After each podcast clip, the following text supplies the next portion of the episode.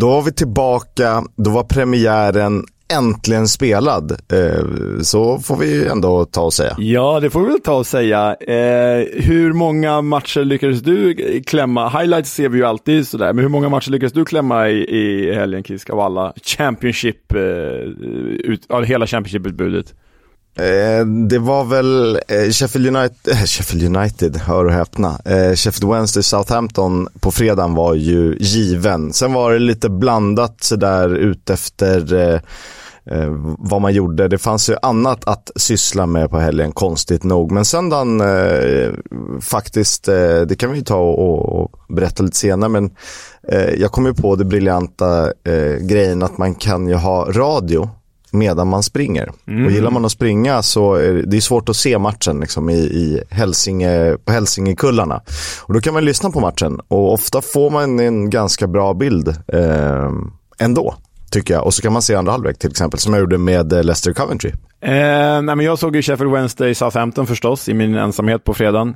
Eh, lördagen lyckades jag inte se någon. Söndagen, så direkt efter Sveriges straffdrama slog jag över till andra halvlek på Leicester Coventry och sen följde jag upp det med att se eh, Sandra Ipswich där på söndagskvällen. Så det var en jäkla, det var en matig helg. Det gladde mig. Och sen var det en Leeds Cardiff som låg och smög där som var ganska härlig också. Som vi får lov att återkomma till. Verkligen. Men eh, lite han vi se, vi är ganska intresserade av det här ändå, trots allt. jag tror det. Jag tror det. Jag tycker vi kör igång.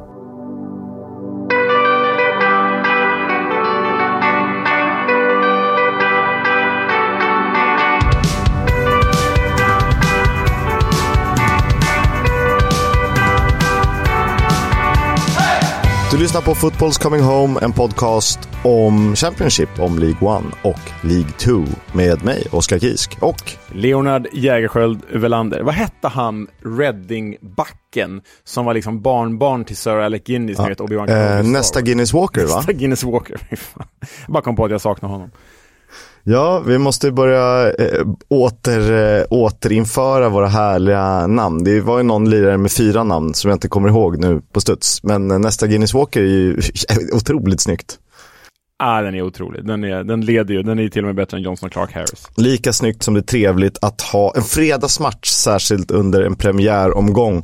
Och det började ju eh, med rejäl höjdare, för Sheffield Wednesday var tillbaka efter ett gäng år i tredje divisionen och Southampton var tillbaka efter ett gäng år i högsta divisionen. Och eh, det blev eh, kanske inte den där sprakande uppvisningen som man hade kunnat hoppats på, men fasen var trevligt. Det var ändå. Ja, men det var ju rejält ös på Hillsborough. Det hade man inte förväntat sig något annat. Det var ju närmare 30 000 där. Faktiskt, faktiskt färre på den här matchen än vad det var när du och jag såg Sheffield Wednesday Plymouth i League One. Men ändå, det var närmare 30 000. Det var eh, rejält ös, nu sånt där så det gick igenom tvn. Eh, Sen ska jag väl säga, som du var inne på, matchen var ju inte jätterolig och det, det alltså, den var ju underbar för att det var premiär, men det var inte så roligt för att Sheffield Wednesday var ju för dåligt, helt enkelt. Liksom det här brunkande fysiska League One-gänget som, som har nu en liksom tränare som står för någon slags spelande fotboll, men det passar ju inte alls ihop, mot ett Southampton som är Russell Martin Ball. Och vi vet att Russell Martin Ball är det är ju någon så här fotbollsidealism att man ska ha över 75% bollinnehav, men det är inte alltid jättekul att titta på. Nej, det är det inte, för det, det behöver inte, sättet de behandlar bollen behöver inte vara särskilt vackert heller. Eh, sen får det väldigt mycket skit i England på olika håll, särskilt supportrar förmodligen till andra lag eh, som kallar det ineffektivt, onödigt och sådär. Samtidigt så här, det är ju rätt svårt att göra mål om motståndarna 80% av bollen. Eh, för det är bara ett par, fåtal minuter du sen får på dig. Nu lyckades ju förvisso Sheffield Wednesday göra ett mål, men ändå. Ja, men jag tycker ju återigen, alltså så här, det är en otrolig uppvisning i bollinnehav i den här matchen. Alltså de har ju då, eh, har vi sagt vad de vann med? De vann ju med 2-1, borta slog ju Wednesday med 2-1, men de har ju liksom 80% i bollinnehav efter att de har gjort 2-1 i 87 minuten. Har ju, har ju Southampton 95% i bollinnehav. Vilket är helt sinnessjukt. Och nej, då kan ju Sheffield Wednesday inte göra mål, för de har ju inte bollen. Men jag tycker ändå att vi fick se, det är första matchen, jag vet att det är tidigt, vi tycker ändå vi fick se lite samma mönster som i Swansea och som i MK Dons under Russell Martin, att de har ohyggligt jävla mycket boll, men det är inte så många bra chanser som kommer utav Nej, eh, det håller jag helt med om. Skillnaden här är väl att man kanske ser tendenser till att Southampton är ett mycket bättre lag för nivån än vad Swansea har varit. Och därför så förmodligen eh, så kommer det att lyckas bättre. Dessutom har de ju individuell skicklighet och matchvinnartyper i, just nu i alla fall, Adam Armstrong, Che Adams, Nathan Tella, Ward Prowse, fasta situationer eh, etc. Ja, alltså lyckas de behålla, jag menar Shea Adams som avgjorde matchen, han kom ju in från bänken, så har man råd att honom på bänken och lyckas man behålla i alla fall Tella eller Ward Prowse, det är ju bara det, bara en som spelar är typ en garanterad plats i playoffet. Um, de, de slog ju alltså passningsrekord här i The Championship med antal passningar under en halvlek. 477 stycken, vilket är helt sinnessjukt. Men man ska också tänka på att första halvleken hade ju typ, vad var det, sex minuters extra tid och eh, Eh, andra halvlek typ nio, nio minuter. Så det är inte så konstigt ändå att man slår de här rekorden nu när, när matchen liksom blir 15 minuter längre. Nej, eh, och jag läste att eh, effektiva speltiden, eh, det var, jag tror att det var ett snitt från förra säsongen, jag vet inte om det var en specifik omgång eller om det var hela, eh, så var det 50 minuter effektiv speltid per match. Den här omgången var det 58 och de har ju blivit väldigt mycket eh, längre matcherna. Men det kanske är till det bättre, det kanske är det som är lösningen. Ja, eller så kanske man bara får göra som Xavi och Wenger säger och köra effektiv speltid istället. Lasse Lagos 2 gånger 35 Ja, men lite så. Men vi får se, det är, det är ett experiment. Eh, vi får se vart det slutar någonstans. Eh, här blir det i alla fall 2-1 till Southampton. Eh, och vi måste bara ta upp det där. Alltså, Southamptons 1-0 mål det är ju Nathan Tella viker in från sin högerkant, avlossar ett vänsterskott som han gjorde typ fem gånger i den här matchen, alla Arjen Robben. Och eh, tio gånger förra säsongen, nästan. Det var ett typiskt Burnley-mål, antingen var det han eller Anna Saruri eller eh, Benson Manuel. exakt. Men det här skottet är ju otagbart eh, eh för eh, Dawson i Sheffield-kassen. Men det tillskrivs ju inte Tella, det tillskrivs ju Adam Armstrong för att bollen touchar hans huvud minimalt. Vad säger du om det här Kisk? Tycker du, alltså, hade, hade det varit en försvarare som varit på bollen där, med, med sån liten touch, då hade det inte räknats som självmål. Då hade ju Tella fått målet. Men nu när det touchar en medspelare så räknas det som Adam Armstrong. Var står du i det här? Ska det vara Tellas mål eller ska det vara Armstrongs mål? Eh, alltså så här, när det gäller medspelare tycker jag att den som är sist på bollen ska få målet. Det är lite så fotbollen är. Eh, och i det andra fallet är det ganska tydligt att Skjuter du, alltså skulle bollen ha gått in utan att träffa försvararen så ska det ju vara mål och inte självmål. Men det handlar väl om att det är väl rätt tråkigt att ha självmål i statistiken. Ja, jag är ju jag är nästan lite att jag tycker det här är Tellas mål ändå, för här tycker jag att så här, det är ju mål ändå, även om Armstrong inte är, är, är Men då får vi lite bedömning alla var och så ska det in en jävla ja, kommitté ja, som sitter och tycker om varenda jävla... det blir enklare sen, ja. så är det. det, det. Eh, nu kanske det ändå behövs en kommitté för, eftersom de ändrade det. För jag trodde, eh, jag trodde att Nathan Tella eh, tillskrevs målet i början faktiskt. Ja, han gjorde ju det. Det kom mm. upp i grafiken till och med, om jag minns rätt. Och jag missade det här, det var först i, i när vi började kolla highlights som jag insåg att ah, det var fan Armstrong som gjorde det. Mm, exakt. Eller, gjorde det, fick det. Du, risk att, risk att vi övertända här när det, är, när det är säsongspremiär, för vi har redan pratat nio minuter om en match. Ja, men är det premiär så är det premiär. Och, och gillar man inte det här, då, då jag tror inte man lyssnar. Ni är Nej. ett fåtal stackare som tycker det här är kul vecka efter vecka. Ja, det, var ja, rätt, eh, det var en rätt rolig graf jag hittade via Opta, eh, där eh, varje lags liksom, spel är indelat, alltså hastigheten i liksom, om man tar toppen är ju fast and direct och där ligger ju Coventry i överlägset och längst ner ligger QPR. De ligger till och med under grafen, de får knappt vara med. Det är som att liksom missa darttavlan. ja, de är Läng alltså slow and intricate, åh oh, herregud.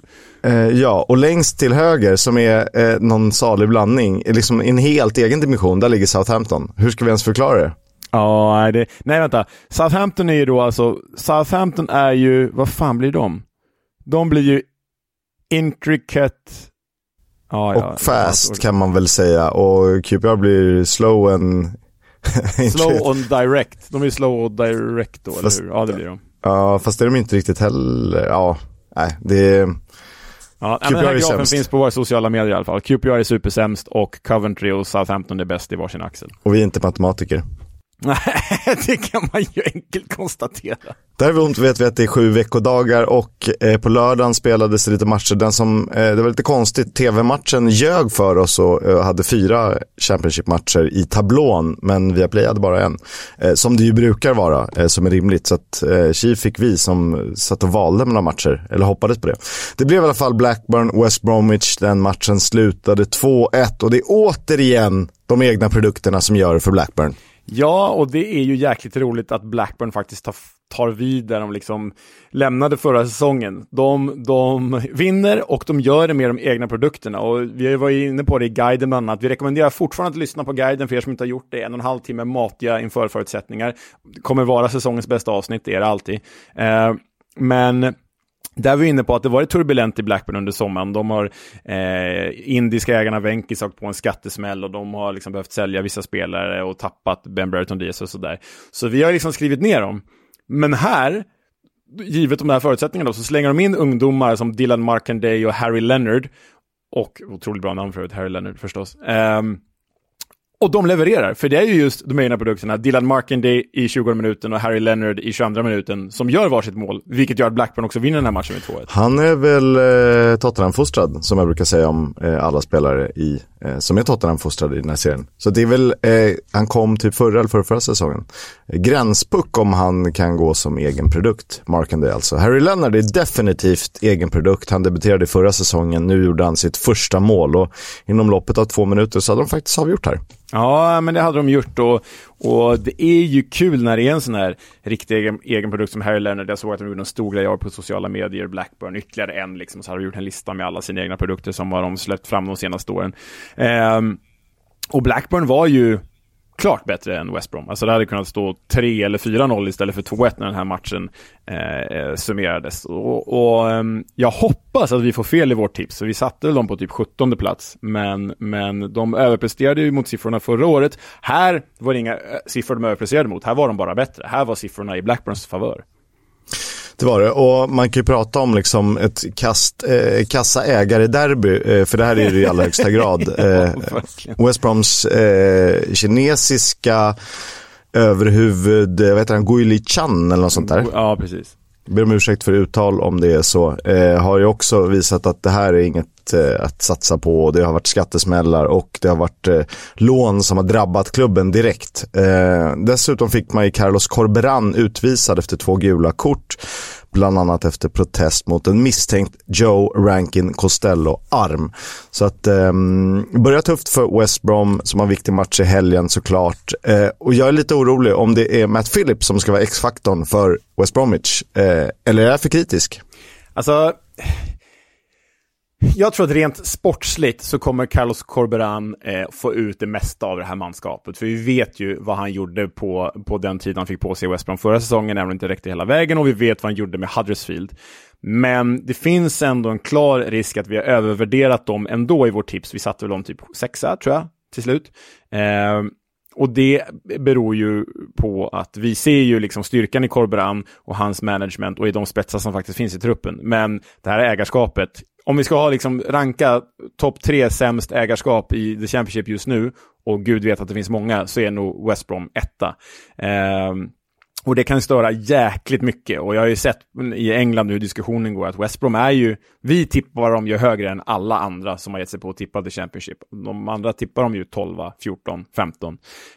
Um, så vi tror på Corberan, men eh, vi får se om vi, vi motbevisas på grund av tråkiga förutsättningar. Man vet inte, han kanske tröttnar också och, och taggar från det där projektet. För det, det, är en, eh, det finns ju storklubbspotential och den är outnyttjad, eh, tråkigt, tycker vi. Roliga städer som vi drömmer att åka till, Bristol. Eh, Bristol City mötte Preston North End. Lite av ett utmanarderby eh, i den bemärkelsen att vi har trott på Bristol City genom eh, säsongerna. Eh, aldrig riktigt, riktigt flugit under eh, Nigel Pearson. Jag tror på PNI den här säsongen, att det kan bli ganska bra. Ja, eh, jag vill ju tro på Bristol, men jag tror ju mer på PNI. Ehm, ska vi säga så att det blev ju 1-1 här emellan då. Sam Bell satte 1-0 eh, för Bristol City i 47 och Will Keane, nyförvärvet, återkommande Will Keane från Wigan till Preston kvitterade med blott fem minuter kvar. Ehm, vi har ju skrivit här i, i vårt körschema att Bristol City var ju bättre i första halvlek och fram till målet, men sen tog PNI över. Men tittar man på den här highlights-reelen, då är det ju typ tre Bristol City-chanser och nio, tio Preston North End. Eh, så... Jag tycker inte highlights-reelen motsvarar det jag har läst mig till om matchen. I och med att den inte tv-sändes så var den svår att kika på i efterhand. Så det var lite, eh, det gick isär på något sätt. Ja, tyckte jag. ja verkligen. Bara baserat på highlights-reelen så kändes det som att Preston hade kunnat vinna den här med typ 4-1. Men nu blev det ju alltså 1-1. Eh, det blev 1-1 alltså och eh, Will Keane har ju alltså gjort lika många mål för PNI denna säsong som han gjorde under sin lånesession i klubben 2015-16. det är bra stat. Nu är han färdig. Och då, hade, då spelade han faktiskt typ 20 matcher om jag räknade rätt. Eh, ja. Jag kollade på Bristol Citys 11 för jag var tvungen att se vilka som startade. Alex Scott är alltså skadad, spelade inte, lär väl eh, sticka eh, för övrigt. Men den här elvan, liksom, om alla är i form och de verkligen eh, tajmar så skulle den absolut kunna slåss om playoff samtidigt så är den, det är ju, man skulle inte vara förvånad om den var tvungen att slåss för överlevnad. Och eh, vi har pratat om det här, vi insåg att det fanns många lag som är röriga, men det är stor diskrepans när jag kollar den här startelvan. Ja, eh, men det är det ju. Själva truppen känns ju väldigt tunn.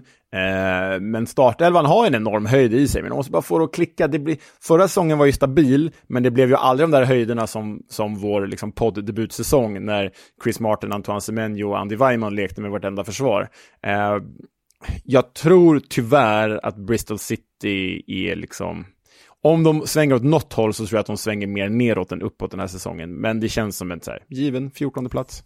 Ja, det är där de är.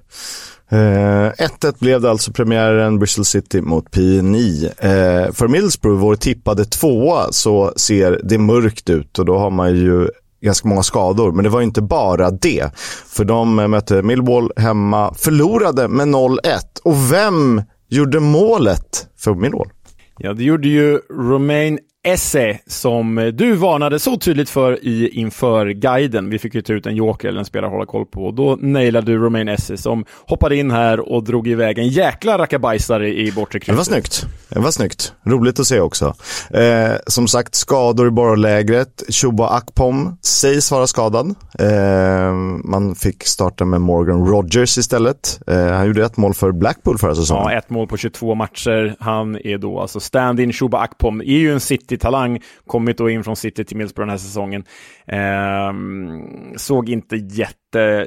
Såg väldigt ny i kläderna ut om vi säger så. Men det gjorde egentligen hela Middlesbrough. De hade en del skador som sagt och de har ju fortfarande liksom inte ersatt Ryan Giles på ett bra sätt. De har ingen riktigt etablerad ersättare till Shuba Akpom än. Eh, Isaiah Jones fick starta på bänken. Eh, det kändes väldigt ofärdigt. Vi vet vad Michael Carrick och det här Middlesbrough har för höjder i sig, men de behöver fortfarande hitta liksom ersättare till Cameron Archer och Aaron Ramsey och sådär. Um, ah, Middlesbrough har mycket att bygga på. Millwall däremot kändes ju jävligt stabila och med nya keepern Mattias Sarkic rätt in i kasten från Wolverhampton. Ja, eh, sen var det ju lite lustigt när Duncan Watmore, som ju faktiskt spelat i Borough, numera i Millwall, han gick till fel bänk eh, när han blev utbytt. det är fantastiskt. Vi, vi kan ju lyssna på klippet från kommentatorerna. De uppmärksammar det också. They really appreciate the work he did here on Teesside and deservedly so. And, he, and as he comes off the pitch, he actually accidentally went to the Middlesbrough dugout and then has to embarrassingly put his head down and head to the right dugout.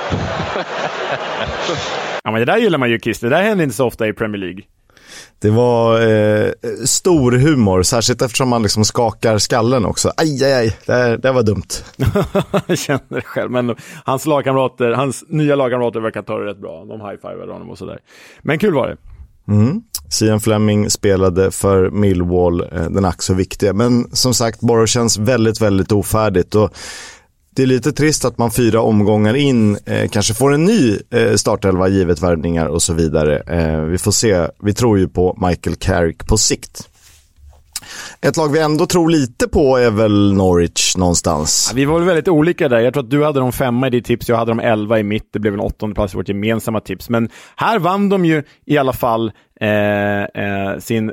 Ah, lyssna på det här Kiss. De lyckades ju slå Hall med 2-1 i premiären. Det var Norwich blott tredje premiärseger på de 21 senaste säsongerna. Det kan ju vara viktigt om något att få, få fin fart från början. Och så tänker man kanske att vilken av deras liksom, eh, brassestjärna, eh, brassestjärnor ska göra det. Eh, vilket av de läckra dyra namnen de värvat. Nej, det är två egna produkter som eh, ser till att man vänder 1-2, eh, eh vänder 0-1 till 2-1. Det var ju faktiskt eh, Liam Delap som gjorde ledningsmålet för Hull. Och sen kom Jonathan Rowe och Adam Ida. Alltså Jonathan Rowe, jag ska villigt erkänna, jag har ju typ ingen koll på honom och den här unga mittfältsprodukten. Han spelade, för två år sedan spelade han alltså 13 matcher i Premier League när Norwich var otroligt bedrövliga.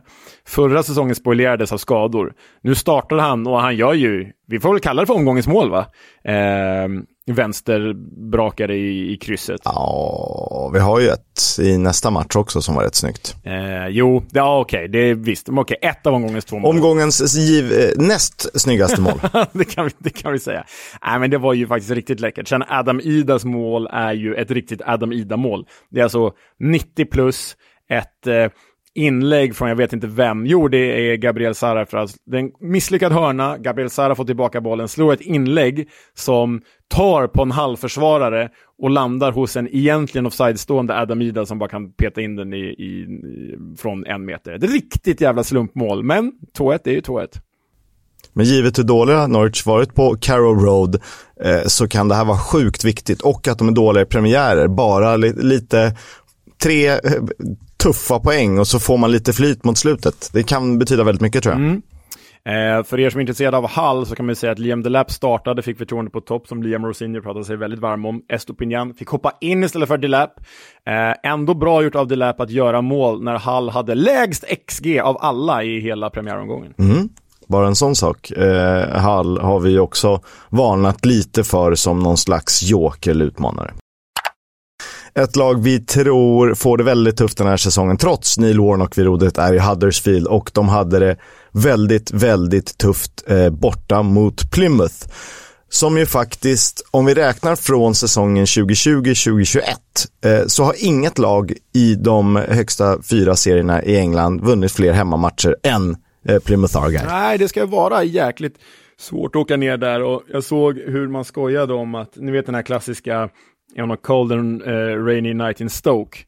Här blåste och regnade som fan i premiären trots att liksom Plymouth ligger liksom ner mot Dorset och i semesterparadiset i England. Så långt söderut man kan komma liksom. Men ändå blåste det och regnade som fan så då var det massa Huddersfield-supportrar som hade skrivit on a cold and rainy night in Plymouth istället.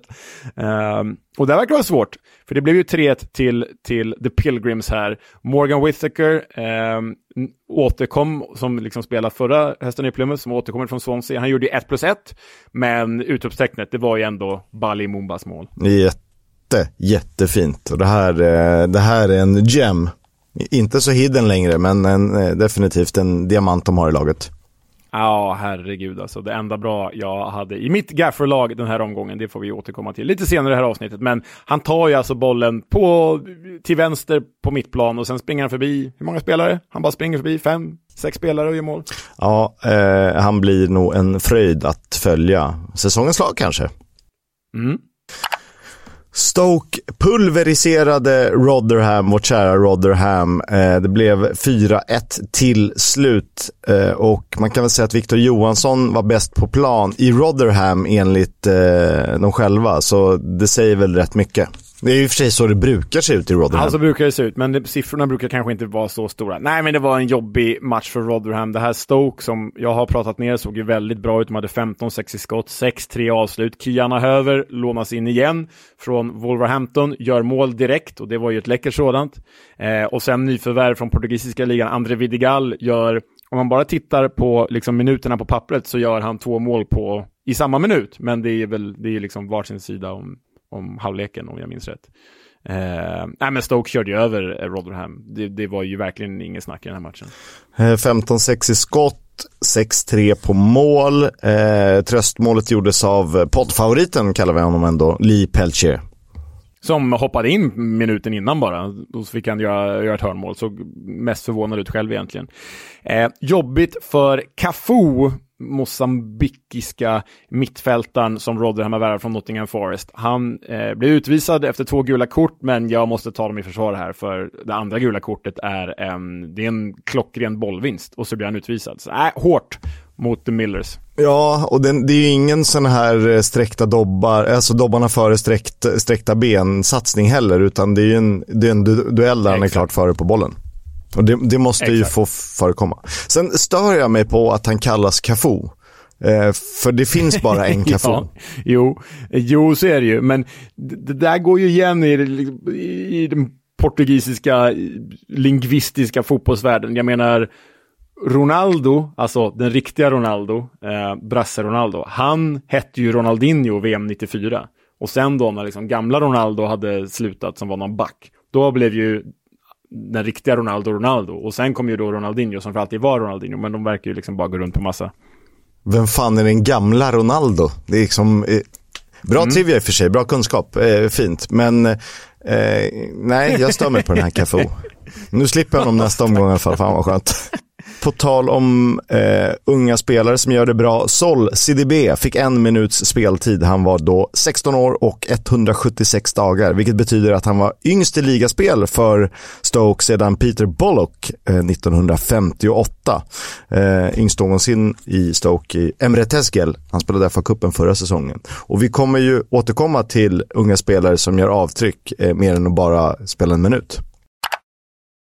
Eh, Swansea Birmingham spelade 1-1 och eh, det är väl klart att Jerry Yates gjorde mål. Ja, men vi lyfter ju fram honom i guiden, dunkar oss själva på axeln mycket här, men, men eh, som liksom en väldigt viktig pjäs i det spel som nya tränaren Michael Duff vill spela. Hög press. Och det var ju liksom Jerry Yates typ bäst på i serien förra året av de offensiva spelarna. Och det belönades ju här med ett mål. Han kvitterade eh, Siriki Dembélés eh, eh, Birmingham-ledning. För det blev ju 1-1 och man, Swansea, äh, Swans, jag, vi, vi tror väl på många processer här, i alla fall jag tror på Michael Duff-processen, men jag tror att den är lång för det här Swansea såg inte jättebra ut. Nej, eh, samtidigt har de ju haft tålamod, bland annat med Russell Martin Ball i flera säsonger, så att eh, det bör väl funka. Jag, jag, jag, tror också på det här på sikt. Eh, men det handlar ju om att de inte blir någon farmaklubb som liksom då säljer Pirou bara för att han är eh, lite för bra för det här systemet. Men eh, Yates och Pirou tillsammans tror jag kan bli jättebra. Eh, Yates skapar ytor till Pirou och sen har man ju en Patterson på liksom Alltså, aldrig riktigt där. Eh, det var ju under en period, det var väl två säsonger sedan han var jätte, jättebra och i superform och sen ryktades han på väg bort och inte riktigt hittat tillbaka. Men kan han hitta tillbaka till det eh, så betyder det nog väldigt mycket. Eh, det är ju den trion som ska göra det offensivt. Ja, han fick ju spela en, en eh, härlig roll här för honom. Han gick ju mycket kant tidigare för två år sedan där. Nu spelar han i nummer 10-roll. Han gjorde ju faktiskt ett bortdömt mål i den här matchen också. Ehm, så Patterson kan vara en nyckel i det här Duff-systemet. Ska ju sägas att eh, fransmannen Olivier Ncham som eh, har varit viktig för Swansea. Han är inte kameran? Jo, han är Kameruns landslagsman men uppväxt i Frankrike. Men visst, absolut. Eh, han, eh, på matchdag vägrade han ju spela. Så han vill väl lämna Swansea. Så det var ju liksom en jobbig eh, förlust för Swansea där, mitt, mitt i alltihop. Såklart. Eh, på tal om Birmingham då så startade man med två nya ytterbackar. Ethan Laird till höger, Lee Buchanan till vänster. Eh, de gjorde det bra till John Eustace glädje. En poäng borta mot Swansea premiär är ju ändå okej. Okay. Ja, men verkligen. Och faktiskt sju raka matcher nu för Birmingham utan att förlora mot Swansea. Ja, exakt. Eller sju raka utan seger för Swansea mot Birmingham. exakt. Ska bara kolla om ni var med. Eh, Watford QPR var den sista lördagsmatchen eh, i, sett i bokstavsordning och eh, den stora frågan man ställde sig när man såg resultaten. Är QPR sämre än vi har trott eller kan Watford överraska positivt? För att jag blir inte riktigt klok efter det här. det, det 4-0 hemma mot QPR, men det behöver ju betyda exakt ingenting. Nej, det behöver betyda exakt ingenting. Alltså det är 4-0 efter 43 minuter, varav Tom Delebachero gjorde mål redan i första minuten. Um, det är klart att Watford såg bra ut här, men jag tror i ärlighetens namn att alla ser bra ut mot Queens Park Rangers i nuläget. Alltså, QPR förlorade ju för mindre än två veckor sedan med 5-0 mot Oxford, som är ett League One-lag. Uh, alla ser bra ut mot QPR just nu. Och det är klart att Watford det är klart att det ser bra ut och de var ju bra och Ken Sema fick starta och fick assistera till mål och Imran Losa gjorde 1 plus 1 och liksom alla var inblandade i allting. Det såg jättebra ut. Men QPR har alltså ett skott på mål, eh, 71-29 bollinnehav till Watford, där man ska komma ihåg att den nya tränaren i Watford, Valerian Ismael, han är ju liksom högpress och kontringslag. Han vill inte ha bollinnehav. Han, vill, han har liksom aldrig bollinnehav. Och nu har de 71% i bollinnehav. Det är, det, jag tycker det säger mer om QPR än om Watford. Ja, det här. ja men det gör nästan det. Det är dock smakstart för Watford som liksom, precis som du säger, poänggörarna var de som gjorde poängen i den här matchen. Deliba Matteus Martins, Vakumbayo, eh, amongst others som du har nämnt. Eh, Gareth Ainsworth som vi eh, gillar som person men är tveksamma till i den här rollen eh, har visade väl efter matchen att han eh, är rimligt ifrågasatt. Ja, men oerhört pressad. Vi kan väl lyssna på... Det här är alltså en intervju med Queens Park Rangers egen kanal, så det är ingen fientlig journalist här. Eh, men man märker att han är satt under hård press. Vi kan väl lyssna på en minut av de här fem minuterna. Gaffer, it was obviously a tough day today. What went wrong in that first half in particular?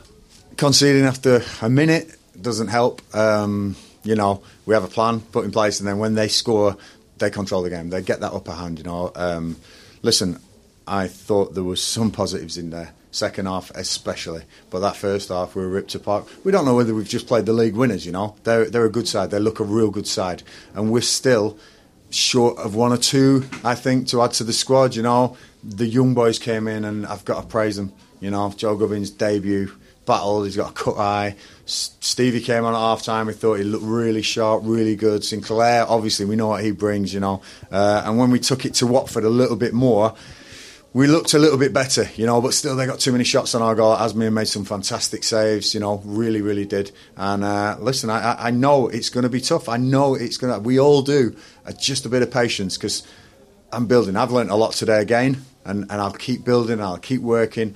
We've got to get better, and we've got a chance to win a game next week. You know, first game of the season. Okay, we've lost it, and we've lost it heavily, right? Yeah, I'll take that. I'll take that. Give that to me. Stay off my players back please because they're trying to give me everything. And we will start winning games, believe me. Ja, vad ska jag ta vägen? Det är nog bättre att han bara säger tack för mig, nu ska jag spela lite skön pudelrock alltså, i garaget igen. När han, det, är så, det är synd om honom för det är så mycket som står på spel. För han är ju QPR legend liksom. Och det är blott hans andra tränarjobb, men han har gjort det bra i Wickham i tio år. Det är så mycket som står på spel för honom. Men när han blir intervjuad av QPRs egna reporter då, alltså det är ju inte ens en fientlig fråga, men man märker att han är sjukt stressad, sjukt pressad och det här med han säger, det absolut sjukaste han säger, For all we know we could have met the, the League winners. Alltså det har gått en match och han skyller på att Watford kanske är så bra så att de vinner serien. Det är, liksom, det är, det är inte rimligt att dra det kortet efter en match.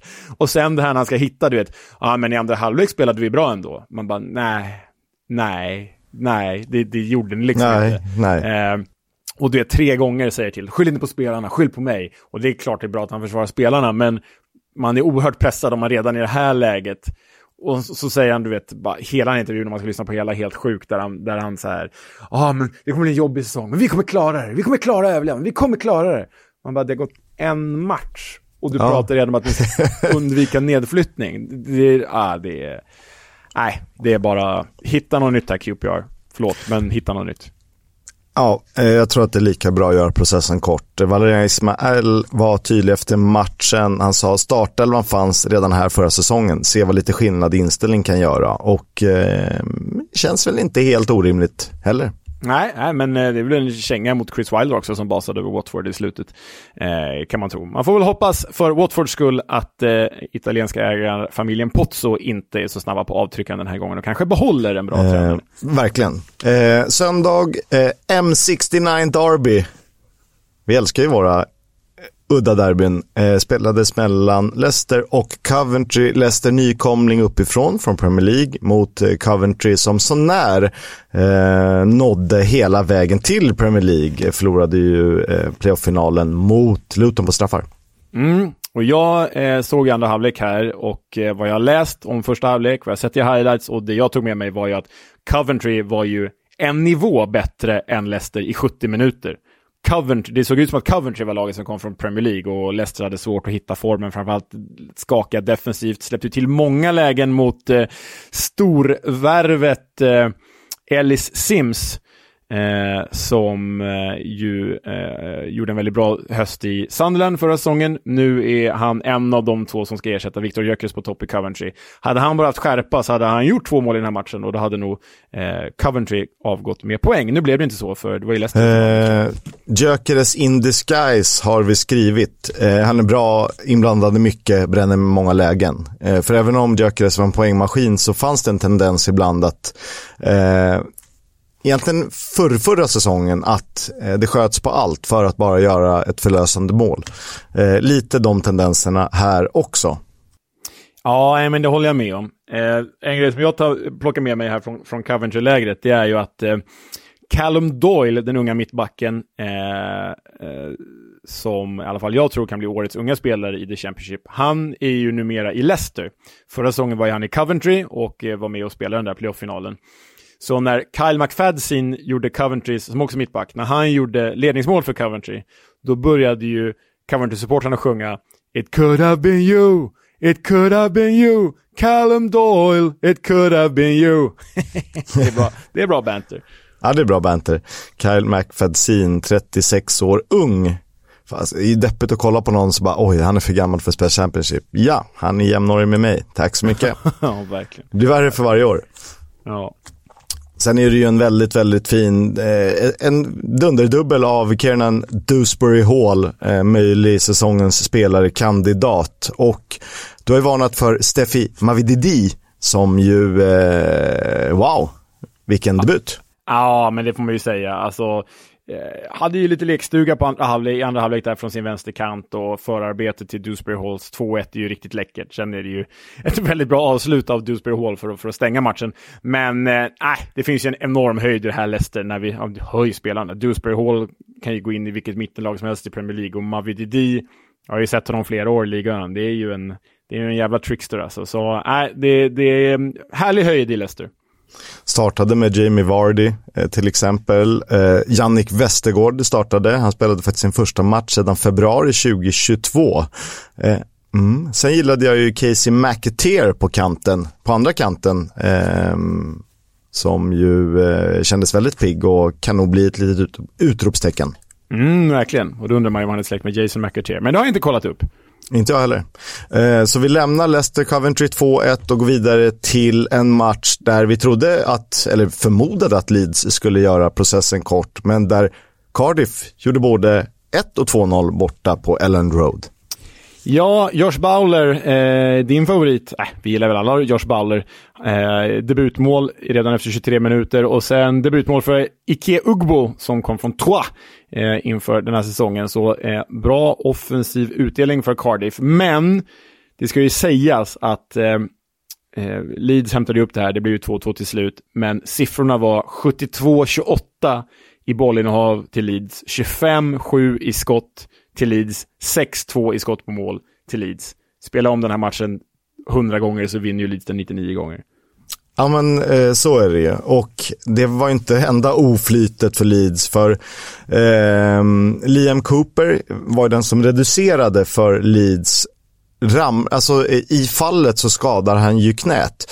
Ersätts då av Charlie Cresswell som inte behöver vara någon jättestor försämring egentligen på sikt, men såklart tungt att tappa en, eh, en given startback. Eh, den enda tri, de enda tre spelarna som startade eh, den här matchen, som också startade den sista Premier League-matchen var ju Cooper, Ailing och Ja, Stryk. det är ju eh, stor ruljans där i Leeds. Eh, vi tror ju på dem ändå. De kommer komma in, de kommer fortsätta förlora spelare och kommer värva lite mer spelare.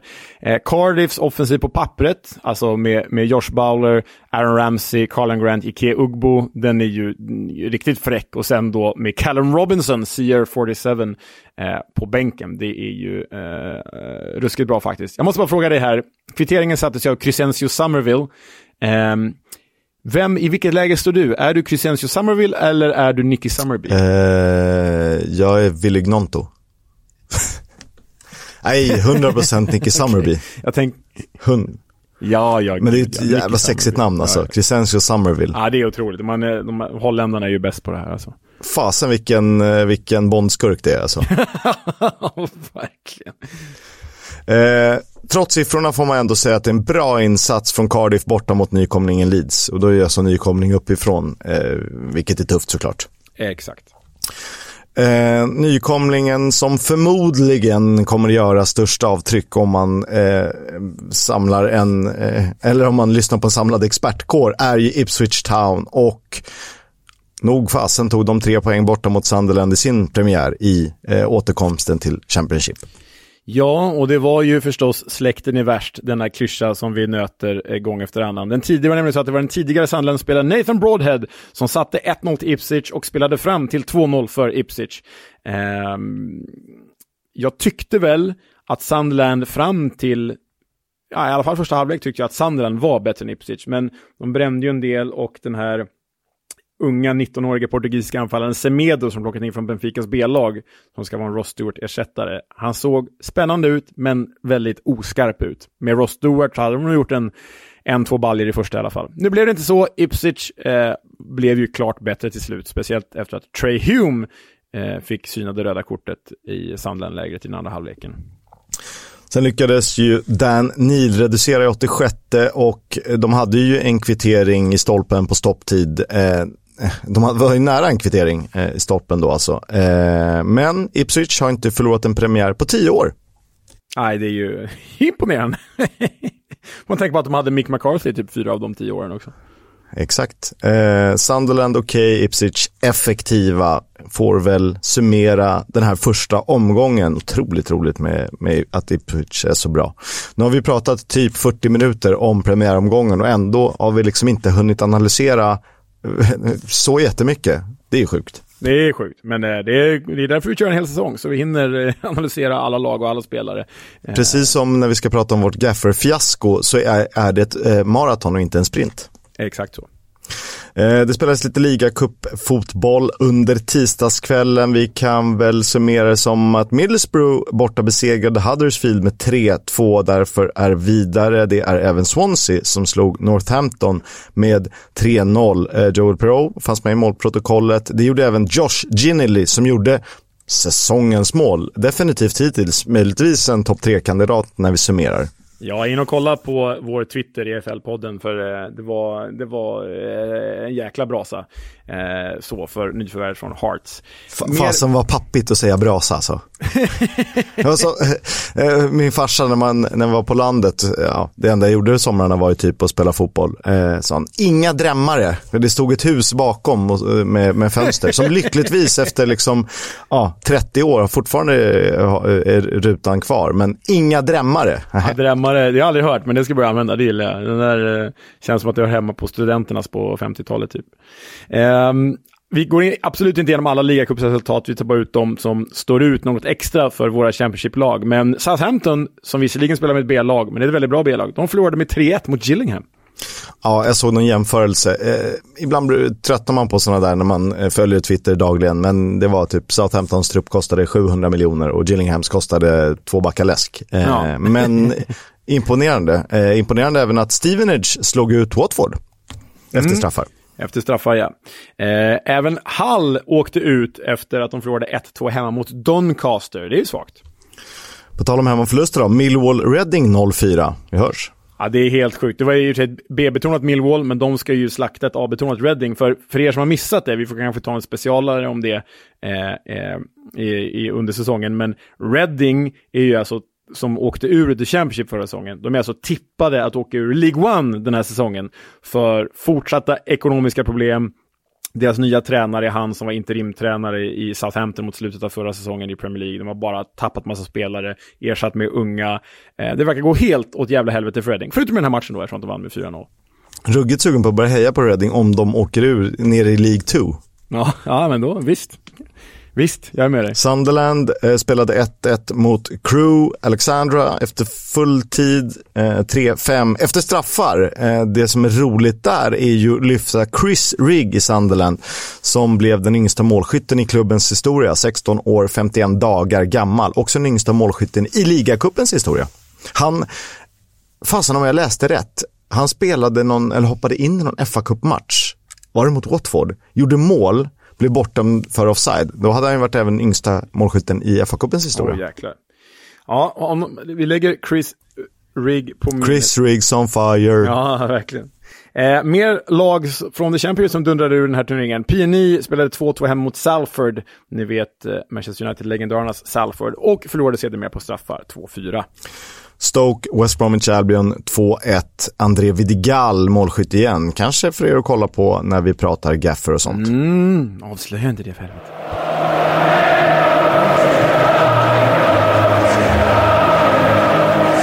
Fotbolls Coming Home sponsras av Stryktipset, ett spel från Svenska Spel, Sport och Casino. För dig över 18 år, stödlinjen.se. Ja, eh, vi älskar ju vårt Championship, men vi måste ju såklart lyfta Premier League-premiär i helgen och Luton är på kupongen, fina fina Luton som nu ska spela 42 bortamatcher i rad innan Kenilworth Road står redo för Premier League och finrum. Eh, man brukar ju prata om alltid kryss i match 13 där West Bromwich möter Swansea och det är väl inte en omöjlighet. För man litar ju på Carlos Corberan, men West Brom lever ändå rätt farligt med tveksamma ägare och allt vad det innebär. Å andra sidan verkar ju den skickliga managern inte behöva stora medel för att göra underverk. Han var ju bäst i Huddersfield utan några eh, stjärnvärvningar egentligen. Samtidigt har ju eh, Swansea fått in en skicklig manager i Michael Duff vars Barnsley sånär tog sig tillbaka till Championship i våras. En helt annan fotboll än Russell Martin Ball, men kanske också mer effektiv för Swansea på sikt. Dessutom en härlig frontduo i Pirou och Yates. Jag känner lite etta gardera med kryss. Eh, håller du med mig Leo? Um, nej, jag slänger, jag slänger in en kryss två där om du frågar mig. Ja, kul. Mm. Men vad ser du fram emot i helgen? Ja, men alla matcher går ju på lördagen. Det tycker jag är tråkigt. Det gör det svårare att se fler matcher. Men den tidiga matchen är den jag är mest spänd på. 12.30. Coventry mot Middlesbrough. Eh, det här Doug Kings, Coventrys nya ägare, har ju verkligen satsat. Eh, så ska det bli kul att se alla de här nyförvärven i Coventry. Och så får vi se om Michael Carrick hittar rätt med Borough igen. Och om jag ska plocka ut en match som går 16.00, då väljer jag Watford-Plymouth. För jag tycker ändå det var de två lag som spelade frejdigast fotboll i den första omgången. Det håller jag med om. Tom Brady, eh, förmodligen den bästa NFL-spelaren genom tiderna, eh, den överlägset bästa quarterbacken någonsin, har ju eh, köpt in sig i Birmingham City. So here's the deal. I'm officially coming on board at Birmingham City Football Club. And maybe you're asking, what do you know about English football, Tom? Well, let's just say I got a lot to learn. But I do know a few things about winning, and I think they might translate pretty well. I know success starts with the work put in when the world isn't watching. I know that a team is nothing without the city that shows up and stands behind them. Most importantly, I know I like being the underdog. The road's been long for Birmingham, but these fans have never stopped believing. We got a song that says, no matter what, you keep right on to the end of the road and I'll be on that road with you. I'll see you at St. Andrews soon. It's time to get to work. Let's go. Vad tycker vi om det, Leo? Alltså, det är ju kul, jag är kluven, men det är ju kul när en klubb som Birmingham som ändå är ganska anonym på den stora scenen, det får vi ju säga. Vi tycker att det är en klassisk och stor och fin klubb, bla bla bla, men det är ju en anonym klubb. Eh, när liksom en av världsidrottens största profiler i modern tid eh, köper in sig honom och blir ett ansikte utåt. Sen förstår jag också att det är en PR-kupp, att det är liksom de här nya amerikanska ägarna som har sagt hej Tom, kom och köp lite aktier här och ett ansikte utåt så kanske vi tjänar pengar. Men det är kul att de får den uppmärksamheten. Det är ju också lite plastigt på samma gång. Jag är kluven, men om man ska välja något tycker jag ändå det är lite roligt. Vad säger du? Ja, alltså eh, våra jänkar Rexham ändå lyckats och börjat på botten. Här blir det lite när han ska göra en sån här presentationsvideo. Alltså Alltså det, alltid så här, hej blues fans. Nu sa han inte så, men det blir så jävla, fan ska du sälja hamburgare eller vad ska du göra? jag vet. Nej, det, det, är ju plastigt, det är, ju, det är det ju liksom. Men det är ett sånt sjukt namn, alltså det är så här, ska Roger Federer köpa Blackpool liksom? Det är ju på, det är på den nivån, det är ju det är så det känns liksom. Satan vilken dröm. Verkligen. Ja, vidare nyhetsväg då. Um, stort skadekaos i Leeds. Vi har redan nämnt att Liam Cooper skadade sig i premiäromgången. Han väntas vara borta i åtta veckor. Crescencio Summerville, som kvitterade till 2-2, är ljumskskadad samt vänsterbacken Junior Firpo borta i en månad till. Eh, ersättare på mittbacken kan faktiskt bli Joe Rodon från Tottenham. Mm, Walesisk landslagsman vore nog inte så dumt. På tal om silly season då. Daniel Farke eh, förväntar sig då att Leeds tappar både Crescencio Summerville och Willy Gnonto innan fönstret stänger. Vi får väl se om ersättarna redan är på plats eller inte. Och sen är det ju lite märkligt då, vi kommer dra igenom liksom alla klara nyförvärv eh, och spelare som har lämnat från vårt förra avsnitt. Men det innebär att några av dem vi nämner, de kommer jag faktiskt spelat i, i omgången som var. Eh, som till exempel Sam Byram som har återkommit till Leeds. Högerbacken eh, har hämtats hem från Norwich. Southampton är ju på väg att värva Joe Lumley och du har skrivit vad i helvete. Eh, Fumle Lumley, ja men alltså det, han går från klarhet till klarhet. Snart det kommer han vara säsongens målvakt. Nej, fy fan, han är som bäst tredje slips i det där Southampton. Alltså det är helt, nej, oförståeligt. Joe Lumley hade inte ens varit ordinarie i Kalmar FF och så är han på väg till Southampton. Obegripligt. Eh, jag kan säga så här, jag hade varit ordinarie i Kalmar FF just nu, givet att Ricardo Friedrich har åkt på någon hjärnskakning eller något, för han är hel snurrig. Ja, Två röda kort på liksom tre omgångar och dessutom en blunder i um, Europakvalet. Ja, det är faktiskt sant. Det var ett eh, riktigt dåligt exempel. Enda, jag hade kunnat ta vilket annan allsvensk klubb som helst. Jo, vi kan säga så här, Joe Lumley hade varit given i Kalmar FF. Ja, så är det. Bra. Eh, Newcastle värvar Southamptons Tony Livramento för 400 miljoner kronor. Mm, det är pengar. Mm. Eh, också Mohamed Salisu blir eh, eh, flyende från Southampton. Han drar till Monaco 150 miljoner, så pengar har de på banken. Kan man säga. West Bromwich Albion förstärker anfallet med Bordeaux Josh Maja, känd från Sunderland till I Die. Han gjorde 16 baljer i franska andra divisionen förra säsongen och det låter ju bra, men sett i statistiken så gjorde han faktiskt bara mål på vart nionde skott, vilket inte är lika bra. Nej, det här det rycker inte eh, över den här värvningen. Eh, Blackburn tappar Ashley Phillips till Spurs. Eh, vet inte vad riktigt vad jag känner inför det. Nej, ehm, det är ju det är tungt för Blackburn, för de fick inte så mycket pengar, bara 2,8 miljoner pund faktiskt. Ehm, Coventry med den nya ägaren Doug King värvar amerikanska landslagsanfallaren Haji Wright som ans ansluter från turkiska Antalyaspor där han gjort 29 mål de två senaste säsongerna. Han kostar 7,7 miljoner pund, vilket är mycket pengar för Coventry. Blackburn har sålt Thomas Kaminski, belgaren, till Luton. Mm, och eh, det öppnar ju för vår svenska landslagsman Leopold Wahlstedt, en av norska ligans bästa burväktare de senaste säsongerna. 24-åringen har ju tillhört Odd, Odd Grenland som är hela namnet. Han är nu presenterad av Blackburn Rovers, vilket känns väldigt kul. Vi har gjort en intervjuförfrågan. Vi eh, hoppas att klubben ska säga ja. Han är positivt inställd till det i alla fall.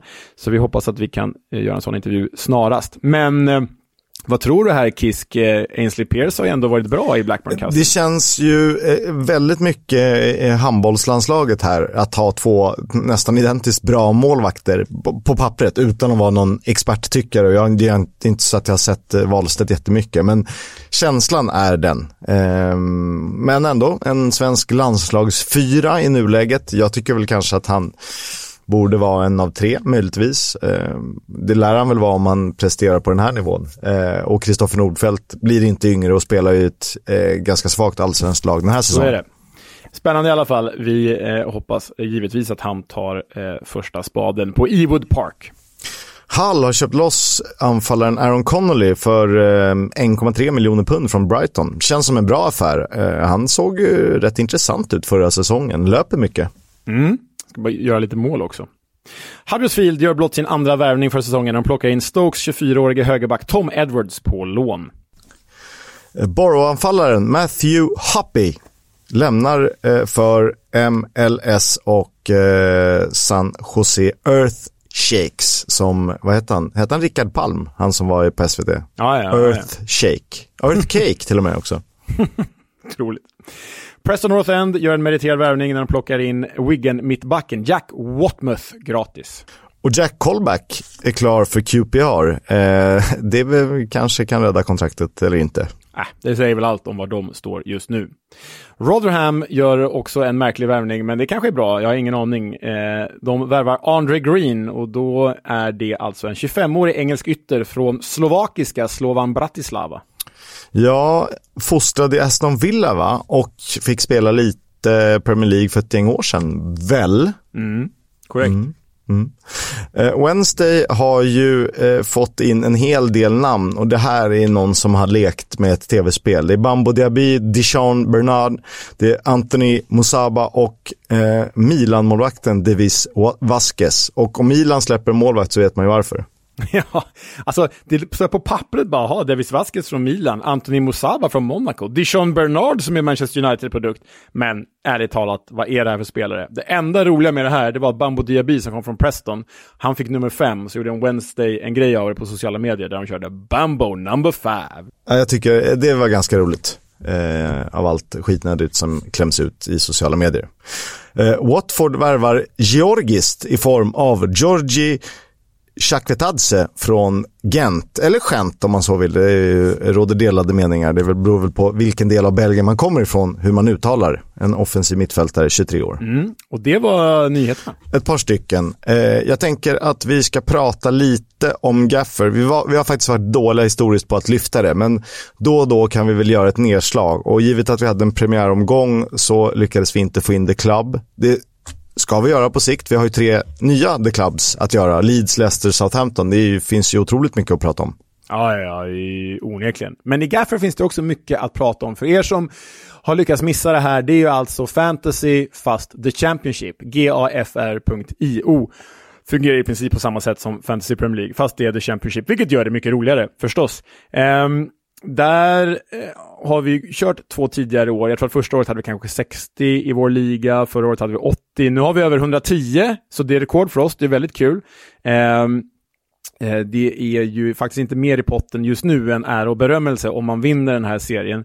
Men vi har ju haft lite olika inställning och resultat till det här Kisk. Jag har ju kommit topp 10 de två föregående, föregående åren, men det är också för att jag har varit lite mer investerad i det här.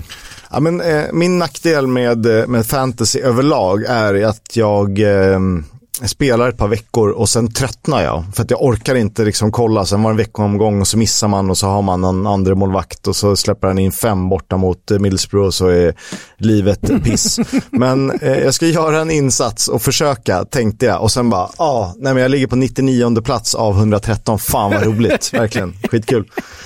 Eh, men jag säger som man ska, det är ett maratonlopp, det är inte en sprint och jag har väl byggt mitt lag lite mer över säsong, vilket kanske inte är så rutinerat. Eh, jag är noll fantasy-expert, har hyfsat koll på Championship och tänker väl, när vi summerar den här säsongen, så spelare som eh, Sian Fleming, som Jack Clark, eh, Connor Chaplin i Ipswich, eh, Chris Willock i QPR, tror jag kommer ha gjort ganska mycket poäng. Eh, jag tror kanske inte att eh, de nödvändigtvis gör det första fyra veckorna. Och sen är det svårt med nyförvärv att veta. Ja, det är ju det. Och eh, så här, du har gått långsiktigt. Jag, jag gjorde, när jag tog ut min första elva här så gjorde jag en blandning av långsiktighet, typ Sian Fleming och Jack Clark. Men så drog jag in en hel del chansningar också. Jag chansade ju på Balimumba och det gick ju jävligt bra. Eh, jag chansade ju också på Morgan Rogers i Middlesbrough, det gick åt helvete. Jag chansade på Semedo i Sunderland, det gick åt helvete. Eh, så om din svaghet är att du zonar ut så är min svaghet att jag gillar det här för mycket. Så jag blir ju trigger happy. Och det finns ju då ett så kallat wildcard som man kan dra, ni vet man får göra fria antal byten. Eh, jag har ju redan dragit mitt innan transferfönstret har stängt och från omgång ett till omgång två. Så jag har ju redan förlorat det här då kan vi säga. Jag har gjort åtta byten eh, redan, eller om det var nio till och med. Så, så, så kan det gå. Ja, jag kommer göra det när fönstret stänger, för då vet man ju också möjliga topptrion som kom uppifrån kommer ju kanske ha förstärkt eller ha satt och det är där man vill in lite spelare. Eh, jag tänker att sen är det jobbigt att ligga 70 poäng efter täten eh, i Forever QPR. Eh, snyggt då, över 100 poäng får man ändå säga. Det är bara en som är över 109 poäng, men han har ju också använt lite, vad heter det? Inte wildcards. Han har använt en boost, jag tror jag hemma, alla, man får dubbelpoäng alla Exakt, tack. Ja. Eh, så det var en jävla massa poäng, det bara fräste till där. Men eh, eh, vi ska se lite. Eh, det blir roligt att följa. Eh, har du någon joker som du har bytt in som du vågar avslöja? Um, ja, det har jag väl. Alltså, jag har ju faktiskt gått ganska mycket på Plymouth och Ipswich. Uh, för de tror jag på. Jag ska bara ta fram mitt uh, lag här. Jo, nej men um, jag körde ju in eh, Rowe i Norwich, den unga. Eh, han kostar ja. 4,5. Eh, han verkar få speltid och är man så billig så ska man spela. Och sen är det ju så att Ipswich, eh, första keeper, är ju skadad ett tag. Så då reserven heter ju Chladki som kostar eh, minimumpengar. Så han har jag faktiskt slängt in också. Det är väl två eh, namn jag kan ge sådär. Mm. Jag eh, kan säga att Leif Davis, Ipswich vänsterbacken, kommer att komma in i mitt lag. Eh, vare sig ni vill eller inte. Ni har ingen val, hör ni det? ja. Men eh, så är det med det i alla fall. Eh, det finns intressanta aspekter. Vi kanske ska ta in en expert på ämnet eh, vad det lider. Kanske ta in någon från England som kan ge oss lite eh, efter fönstret och sånt där. Vad tror du om det? Det vore kul. We'll have a chat about the fucking game. About your game, last few months, last few weeks. Fucking character. Min härliga Veckans Warnock får sparas, för du har eh, valt ut den den här veckan, Leo. Ja, och det här är ju liksom inte galet på något sätt, Neil Warnocks sätt. Det är bara galet för att det är så oväntat och, och ja, oväntat helt enkelt kan vi säga. Det är nämligen så att Swindon har varit en spelare som är Udoka Godwin... Vad fan heter han? Udoka Godwin Malifs. Um, och eh, ni vet, är det så injektionsrit att man ska stå och sjunga för, för sina medspelare. Och det låter ju oftast helt åt helvete. Men Udoka Godwin Malice, han eh, imponerade kan man väl säga. Så här lät det när han sjöng för sina lagkamrater.